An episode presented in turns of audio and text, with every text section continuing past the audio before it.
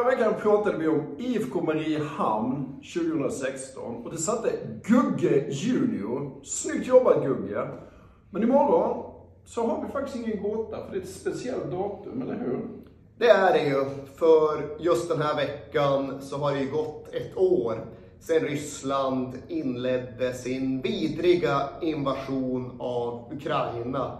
Och vi vill göra vårt för att detta inte ska försvinna ut i en allmän mättnad i ett mediesnurrande landskap som aldrig tar paus. Utan vi vill fortsätta berätta om Ukraina genom fotbollen.